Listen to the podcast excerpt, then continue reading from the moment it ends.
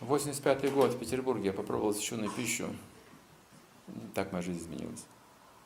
Конвульс, который меня сильно озадачил. Я занимался, в то время было модно заниматься экстрасенсорикой. Их называли тогда сенситивы, этих людей. Экстрасенс позже был, сначала сенситив. Я таким был сенситивом, ну не высокого, не как Кашпировский. Такой дилетант. Но у меня был свой особый опыт выхода из тела много раз. Поэтому я уже понимал, что жизнь не прерывается со смертью тела. Этот опыт я вкратце описываю в книге «Карма» тоже, или «Реинкарнация», не помню своей. Делюсь этим опытом. Потом я встречал таких людей не так много, но и нередко, имеющих такой же опыт позже. И вот я выходил из тела, представьте, я уже знал, что душа не умирает после смерти, я уже слышал что-то о Моуди, я уже слышал интервью Демиса Руссоса, который говорит о реинкарнации, через «Голос Америки» я говорил о реинкарнации с переводом на русский язык. Вот. Я как бы к этому приближался сам через свой опыт. Я уже стал видеть ауры, уже мог предвидеть события на несколько, за несколько минут до их совершения. То есть была практика такая мистическая. Но я понимал, что я очень медленно продвигаюсь. Очень. Мне нужен был наставник, учитель. Я чувствовал, что это слишком медленно, чтобы рассчитывать на какой-то успех. И вот однажды мой сосед, мой друг сказал, что есть какие-то люди необычные здесь, в Петербурге. Их, ну, они сейчас в подполье, их преследуют. А мы общались с такими людьми подпольными в Питере тогда, молодежь. Там Кастанеда, там черная магия, там что угодно было. Все было перемешано. Они как-то пищу готовят необычно. Но на меня это впечатление не произвело, но пища меня вообще не интересовала. Какое значение не придавал пищу, такой пищи вообще. Можно съесть что угодно, какая разница. Не обратил внимания, я говорю, нет, не пойду никуда, у меня свой путь, я вот уже вижу ауру, я там выхожу из тела, там, так что какая там пища. Я помню, как он обиделся вдруг сильно очень, хотя никогда на меня не обижался, и сказал, ты сначала, говорит, сходи, потом будешь говорить. Я из-за этого согласился. Вот как судьба сработала, видите, я даже не хотел идти. Думаю, так, подпольная группа, он говорит, будь осторожен. Проинструктировал меня, там метро Пушкинская, значит, шесть часов вечера, наверху метро встречаются все, но не кучкуйся. Нельзя, не собирайся в группу, просто к стенке прислонись где-нибудь и наблюдай все. Потом вас поведут там куда-то. Я работал в МВД, думаю, ну я влипну точно. Сейчас меня, если я влипну, меня с работы сразу попросят. Я так осторожный, я же экстрасенс. На улицу смотрю, потом метро Пушкинская, думаю, надо этих людей увидеть. Я его вижу, и, конечно, к стенке прислонился, как по инструкции. Хвоста нет, все нормально. И я вдруг удивился, боже мой, да их тут не нужно никаких сверхспособностей, они как на ладони все, они ходят и бормочат мантру свою по всему метро вообще. Ну, конспираторы, там вообще у них судебные процессы, там уже тюрьмы какие-то, они только конспирируются там. Я думаю, странный народ какой-то вообще, думаю, как бы не загреметь действительно. Ждали минут пятнадцать. Вот. И тут метро, вот этот эскалатор поднимается, и два человека с такими сумками за плечами большими, объемными. И я смотрю, как два мамонта слона заполнили все метро сразу же. Думаю, вот это да. Какая энергетика. Оказались те самые, которые мы ждем. Думаю, интересно, что же они делают вообще? Я тут мучаюсь, там из тела выхожу, мне там далеко еще. Эти уже такие могущественные. Они абсолютно спокойные, умиротворенные, бесстрашные, ни на кого не глядя, встали в центр метро, кто-то там немножко подошел, сказал, так, за нами, не все сразу, но за нами, мы будем идти не спеша. И сразу пошли, как бы, проходя мимо. Я был последним. Я оборачивался, потому что все шли ровной цепочкой за ними. Это было... Думаю, ну что за конспирация у них, ну странно, я напуган был. Я постоянно оглядывался, ну нет за мной хвоста какого-нибудь вообще, не заметут ведь, да.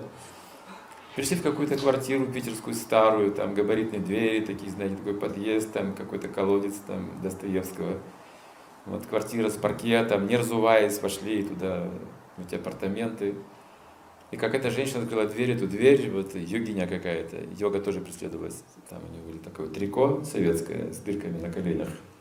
С отвисшими такими коленями, она там, видимо, в этом лотосе сидит. Вот такая вся лохматая, вот такие вот глаза горящие, как у йога, знаете, аскет. Вот. И так всем, заходите, не глядя, там двадцать человек около того. Я крайне стеснительный был человек с комплексом неполноценности, серьезным. Я думал, как бы мне вот место найти, чтобы меня никто не видел. И сразу нашел это место, войдя, диван был к углу приставлен, и перед диваном торшер. Я за торшер на диван в угол. Вообще потрясающе. Меня не видно, я все наблюдаю. Почувствовал себя хорошо. Думаю, что, что они будут делать? А они все сели прям кто куда, на полу, там им все равно где сидеть. Как цыгане. Расселись, ну, слава богу. Я сижу, смотрю, я же экстрасенс, я же все вижу, знаете, так я понимаю. Они начали петь мантры. Я понятия не имел тогда мантрах, ничего. Знал, что только звук может войти, ввести в транс человека, это я из Тимоти Лири знал уже. Иногда какие-то звуки сам выдумывал, чтобы войти в транс в ванне. В теплой воде, чтобы тело было растворено температурное, вот в темной, свет выключаешь, и какой-то звук, там звук капли монотонный, можно войти в транс. Я пытался, но ничего не получилось. Там, потому что они с наркотиком делают, а я без наркотика, там ЛСД нужно. Но вот я в, в таких практиках вот на грани был, видите, чего. Ну, всякое могло случиться со мной. И уже стало происходить, в принципе, потому что в этом астрале стали на меня уже существа донимать некоторые. Уже опасность пошла. И вот тут эти люди встретились, они стали петь долго, где-то полчаса точно не пели. Мне было очень тяжело, им честно скажу. Это был очень тяжелый опыт, пот с меня шел градом просто. Не знаю, что вот какие-то такие были тяжелые чувства, я, видимо, был такой неочищенный, мне было крайне эти звуки трудно переносить, просто краснота, пятна какие-то пошли, там пот пошел, думаю, боже мой, когда это все кончится, когда это все кончится. Выдержал, все, прекратили пение. Раскрыли гиту, стих читают. Они говорят о том, что есть реинкарнация, о том, что это такое, я это уже на опыте знаю все. Детский сад, ничего не знаю. Думаю, надо идти отсюда. И тут они коротко что-то сказали, что душа существует, и тело, это разные вещи. Думаю, ничего не знают. Стал уходить, и ко мне подошел один из них вдруг. Прямо ко мне. Неожиданно. А вы знаете, что можно стать обезьяной в следующей жизни? Я был стеснительный и обидчивый сильно. Я думаю, ну ничего себе, это мне такой комплимент. За что? Какой я дал повод вообще? Ну точно, все, надо уходить от этих, из этой компании. Я стану обезьяной в следующей жизни, так я понял. Я обиделся и на выход. И тут вдруг кто-то громко произнес, так, знаете, жизнерадостно, и, так, и с приказом некоторым, но жизнерадостно. Никто не уходит, сейчас просад! Вот это слово просад меня, знаете, как оп, остановило почему-то, хотя не знал его значения, просад. А что такое просад? Говорит, ну, пища сейчас будет. И тут я вспомнил, что друг, говорит, как-то пищу не готовит. А, вот, вот, пищу надо. Я опять в этот угол, на диван. И тут же раз, всем тарелки, и уже все сидят, как собаки, знаете, ждут корм. Я даже в костях стеснялся есть, то есть у меня был на самом деле настоящий комплекс неполноценности. В школе я к доске не мог выйти, мне ставили двойки, а потом поняли, спрашивали отдельно, потому что это был два таких было ребенка, я один из них был. И вот представьте, даже есть мне было трудно, а тут просад. Рис, овощи тушеные, вот, что-то еще было. Печное, не помню, но рис помню, овощи точно помню. Рис был с кориандром не молотым. Знаете кориандр? Шарики такие. Вот сколько риса, столько и кориандр там было. Вот, это он кориандр хрустел на зубах у меня, этот аромат пошел, знаете, пронизывать мозги все. Я думаю, ничего себе готовят, прям духи какие-то. Вот эти овощи, и вдруг, знаете, пошла эта эйфория какая-то. Я думаю, боже мой, что это такое? Что за пища? Какое-то тепло, какой-то свет. И вдруг страха нет. Я уже не стесняюсь вообще ничего. И тут говорит, о, халава сегодня, все обрадуются. Скажи, что за халава? Халва, халава, это вот синонимы, сладкое блюдо было. Они готовили его на чугунной сковороде, потом я выяснил. Растапливают сливочное масло, туда геркулес и овсяные хлопья. Жарят со специями, там много корицы, все коричневое, там асафетида, тмин, черный перец, мука, там все, весь букет. Изюм и сахар в конце, когда раскаляется. Вот этот сахар почти что плавился, вот, и вот его размешивали, вот там мука для того, чтобы разожгли вот этот сахар. Потом все это твердело, в конце его молотком отбивали чем-то, и вот эту халаву дзынь на тарелку мне тоже кусок дали. Я уже Значит, раскрепостился рисом с кориандром, вцепился в халаву эту, откусил там что-то там, разжевал, и тут пошло вообще насквозь. Как будто эти специи, вот все, как тонкое тело пронизали насквозь, я думаю, так, точно, наркотики. Я абсолютно убежден, ребята, это, это наркомания. Я думаю, и у меня стеснение-то ушло, у меня уже свет, я всех люблю, у меня анестезия такая, знаете, наркоз такой. Как вы знаете, колят перед операцией такой, знаете, промедол. И вам хорошо, хоть вас режут, улыбаетесь, там всех обнимаете. Вот в таком, значит, духе я чувствую себя.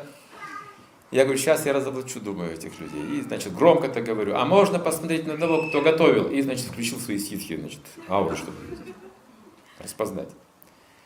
И там так обрадовались два человека. Говорят, а вот, да, вот, вам понравилось? И вот привели этого человека, такой молодой, знаете, такой стеснительный тоже, знаете, такой. Говорит, я готов, вам понравилось? Я говорю... А, да, понравилось. В глаза смотрю, но не могу найти зацепки. Честный человек. Я ему тогда говорю, а вы, вы можете показать, как вы это готовите? И в глаза смотрю. Он так обрадовался, мне адрес написал, куда прийти, чтобы мы вместе готовили. Думаю, что здесь такое вообще, что за пища? Что за люди вообще такие? Чем они занимаются? Я эту халаву не доел, чтобы жене отнести. Что дать ей попробовать. Ну, пусть попробует. Что я уже чувствую себя просветленным полностью. Открылись там все, что надо. А там жена была с маленьким ребенком, там, а я где-то там весь вечер отсутствовал. Она взяла эту халаву, там, на полку положила куда-то. Я думаю, ну вот, вообще в мае человек, в куне, в тамагуне какой-то. Через месяц он мне позвонил. Они были очень осторожны на самом деле. Но он не спешил, он мало ли какой человек. Через месяц он мне позвонил. Сказал, ну приходите по другому адресу. Будем готовить вместе. Вот этот голос меня просто поразил. Вот просто готовить пищу. Я понял какое-то таинство, что-то. Я помчался туда. У меня была борода художника, длинные волосы. Был молодой человек.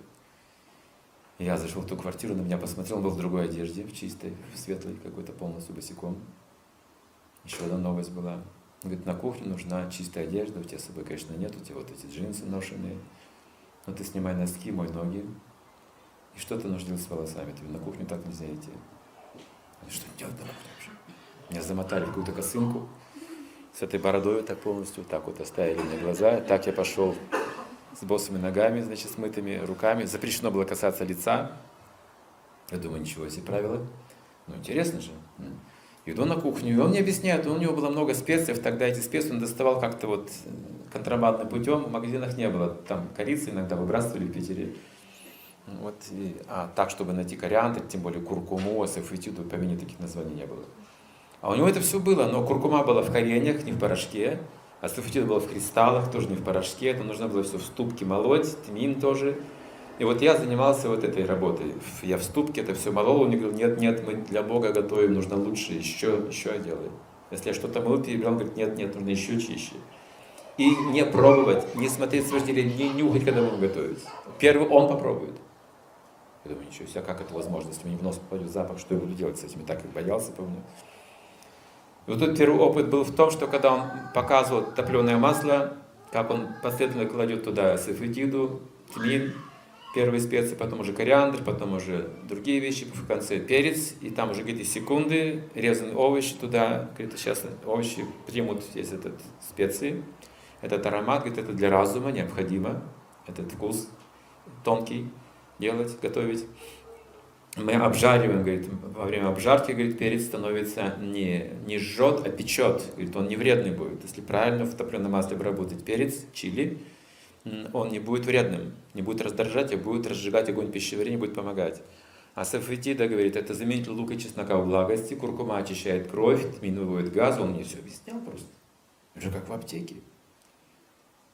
И я вижу у него ситха, потому что в ее присутствии я мог... Чувствую запах, не нюхать. Я не знал, что есть такая способность. Я сразу в его присутствии уже вот этот опыт получил. Думаю, интересно, это мистический процесс оказывается. Тут же варился рис отдельно. И когда было готово то и другое, протушились овощи, рис. Он их соединил вместе, смешал. Все, под крышку. Еще мы приготовили пару блюд, помню. Он говорит, сейчас предложим Богу. Вот тут у меня была проблема. Я не мог переносить эти все обряды и поклонения. Это, это унизительно, кланяться, стоять на колени, там, молиться, целовать иконы, ужас какой-то. Но мы воспитаны были в атеистическом обществе. Нам как раз видите, как унижает религия человека. Значит, во что они превращаются? Кланяются головой в молодежи. То есть это была дикость тогда. Поэтому я из церкви убегал, когда видел такие картины, там вот эти бабушки там целуют руки, там священникам или иконы, думаю, о, унижение какое. И тут он берет этот поднос для Бога, так сказать, несет на какой-то алтарь какие-то изображения, я их не знаю вообще, и в ноги, в пол, и бу-бу-бу-бу мантры какие-то. И я думаю, боже, куда я влип вообще? Религиозный, не хочу никакой религии. Наука должна быть какая-то. Я стою просто, знаете, стыдно мне, неуютно, хочу уйти, не могу. И... А он мантры там жизнерадостно повторяет, и вдруг я чувствую, опять свет пошел. Ну ты какой же глупец. Я же должен был знать, что мантры, чакры, вот в чем смысл. Пища просто, она впитывает вибрации мантр. Я так тогда себе это объяснил, думаю, теперь понятно все. Все, никакого Бога мне не надо, мантры нужны. То есть я выдержал это все. А он также радостно, абсолютно на него это не влияет, этот поклон, что бы то ни было, он такой же остается. Говорит, ну вот сейчас будет поезд, говорит, а мы с тобой читаем пока гиту, а потом примем этот просад, освященную пищу. Гиту мне нравилось читать, это философия, это знание, я любил это. А он прекрасно мог объяснять, он уже понимал что-то. Мы хорошо провели время. И тут он снимает это все с алтаря, моет посуду, после этого я ему помогаю. И так щедро накладывает мне полную тарелку себе, тоже садимся за стол вдвоем. И праздник! Боже мой, какое счастье было, помню. Я вышел на улицу, меня газанул в этот икарус в нос. Я чувствую такое счастье вообще, боже мой. Ну такая любовь, думаю. И я ему говорю, ем, чуть не плачу, и говорю, слушай, а ты можешь мне мантры тебе дать? Я говорю, мантры секретные, наверное. А он аж подпрыгнул от радости, я тебе запишу все мантры, дам тебе изображение, все... И написал все эти мантры, я даже не спросил значения, был персоналистом, думаю, все, есть вибрации, есть чакры, все, пошел домой. Пришел домой, там жена в тамасе. Никакого просветления, она не ела просад, чакры закрыты все. Я говорю, так, все, закрывай, давай косынкой волосы, зимой ноги. Я буду готовить, сейчас пойду на кухню. Она в шоке, вообще на меня смотрит. Она потом мне рассказала, я, говорит, не поняла твое настроение, ты никогда, говорит, таким не был, ты был пьяный, не пьяный, я не могла понять, что с тобой, и ты, вот, я поэтому просто подчинялась безропотно. Но она так робко спросила, а что ты будешь готовить-то вообще? Ты же не умеешь готовить. Я же готовлю постоянно. Я думаю, действительно, что же будет готовить? Я говорю, я пожарю картошку. Это я смогу сделать. Я говорю, так, все, иди мою руки, ноги там, и не смотри с вожделением на меня, и не скажи ничего. И так мы пошли, это было студенческое общежитие, там кухня, она это мыла плиту вместе со мной, чтобы подготовить ее, чтобы чисто было. Вот, и я спиной загораживал от глаз жены покатливых, значит, эту сковородку. И я, конечно, ее плохо пожарил, там масла было мало, она была сухая, где-то она была подгорела, где-то сырая, плохо перемешанная, соль там. Ну, в общем, все плохо было, все, я помню хорошо, это, как сейчас. Но это же делал я, мое эго, понимаете. Я несу эту сковородку, думаю, так, жена, жена, проблема, что сейчас как-то надо предлагать, теперь мантры читать с поклоном же это надо делать. Я говорю, так, иди в коридор. Я тут еще кое-что сделаю, потом тебя позову, будем есть. Все, иди, не мешай. Она ушла, а там была щель такая, студенческая, это общежитие такое. И она потом вернулась, подсмотрела, она не могла понять, что с этим дураком случилось. И вот я один, представьте, у меня испытание, поклон. Никого же нет, вроде легко. И не могу. У меня не было такой силы, меня согнуло. Ни мать, ни отец, все знали, невозможно меня согнуть. Попросишь делать, заставишь, невозможно. Невозможно. И вот этот, вот это мой характер встал, значит, передо мной. Я гимнаст. Я говорю, хорошо, не поклон. Сгиб, разгиб, все. Я по-другому это объясняю. Сгиб, разгиб. Сейчас сгиб, потом разгиб. Все нормально. И я, значит, сгиб сделал. Не поклон, нет, нет, сгиб. И, значит, сковородки этой причем. Представьте, что я чувствовал, да, эти сковородки. Сгиб. Вот у меня был колокольчик, я также звонил, он говорит, это эфир очищает, нужно, когда мантры повторишь, колокольчик должен быть, звук должен быть. Я тоже колокольчик так тихонько, чтобы это не очень слышало, и мантры эти под нос подсовываю. И тут я понимаю, что плохо видно, и я вообще первый раз вижу, и как это делать. Я просто пытаюсь и чувствую себя просто дураком, который кланяется сковородки, значит.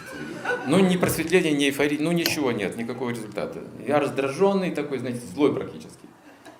Жену зову, и все, хватит, будем есть, все. Ничего не получилось у меня. Сели за стол, Вот. И с этой же сковородки мы стали есть. Ну, обычные правила, знаете, тамагуны. Нет какой-то особой посуды, все одинаковое, нечистое.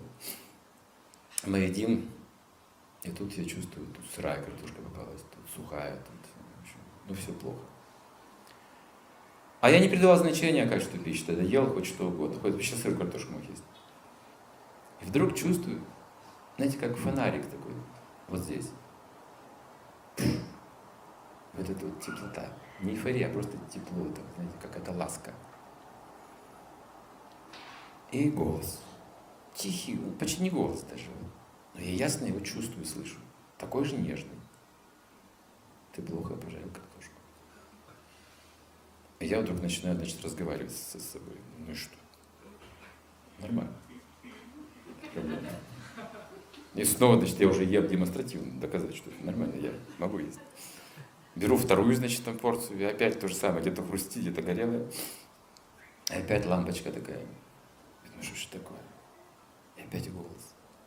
Такой же, знаете, ну невозможно сопротивляться. Такой мягкий. Ты плохо пожарил картошку. Я думаю, ну что, есть нельзя, что ли? Ну я же ем нормально. Какая разница? А само уже, как-то, знаете, странно себя чувствую так. И третий раз я беру эту картошку и опять получаю подтверждение, что я плохо ее пожарил. И вот третий раз. Вот это уже окончательно решило мою судьбу. Этот голос сказал потрясающую вещь. Я помню всю жизнь. Я только об этом и думаю. Ты вообще в жизни ничего хорошего не сделал. Это же была правда. Мне было двадцать семь лет. Я ничего в жизни хорошего не сделал. Я думал, что я уже что, что-то то, я то, я что-то себе представлю. Вдруг вся иллюзия в этот момент ушла. Я думал, правда, правда, правда, правда. Мне было так плохо, так обидно за жизнь вообще. Комок в горле, я глотать не могу, у меня душат слезы. А тут жена еще сидит, как-то зло напротив. Я ей говорю, ты знаешь, что мы сейчас едим? Она что, говорит? Я говорю, освященную пищу. Вот то, что она мне ответила, меня вообще на лопатки сбросил. Она говорит, я тоже хочу готовить освященную пищу. Вот это картошка жареная, можете представить? Вот так все началось. Потом уже, когда я получил это вот опыт непосредственно, ощущение, вот этот вкус каким-то образом, уже пошла вот эта гита, уже веды стали открываться, уже отношения начали завязываться в этой линии, раскрываться новые-новые. И вот так до сих пор.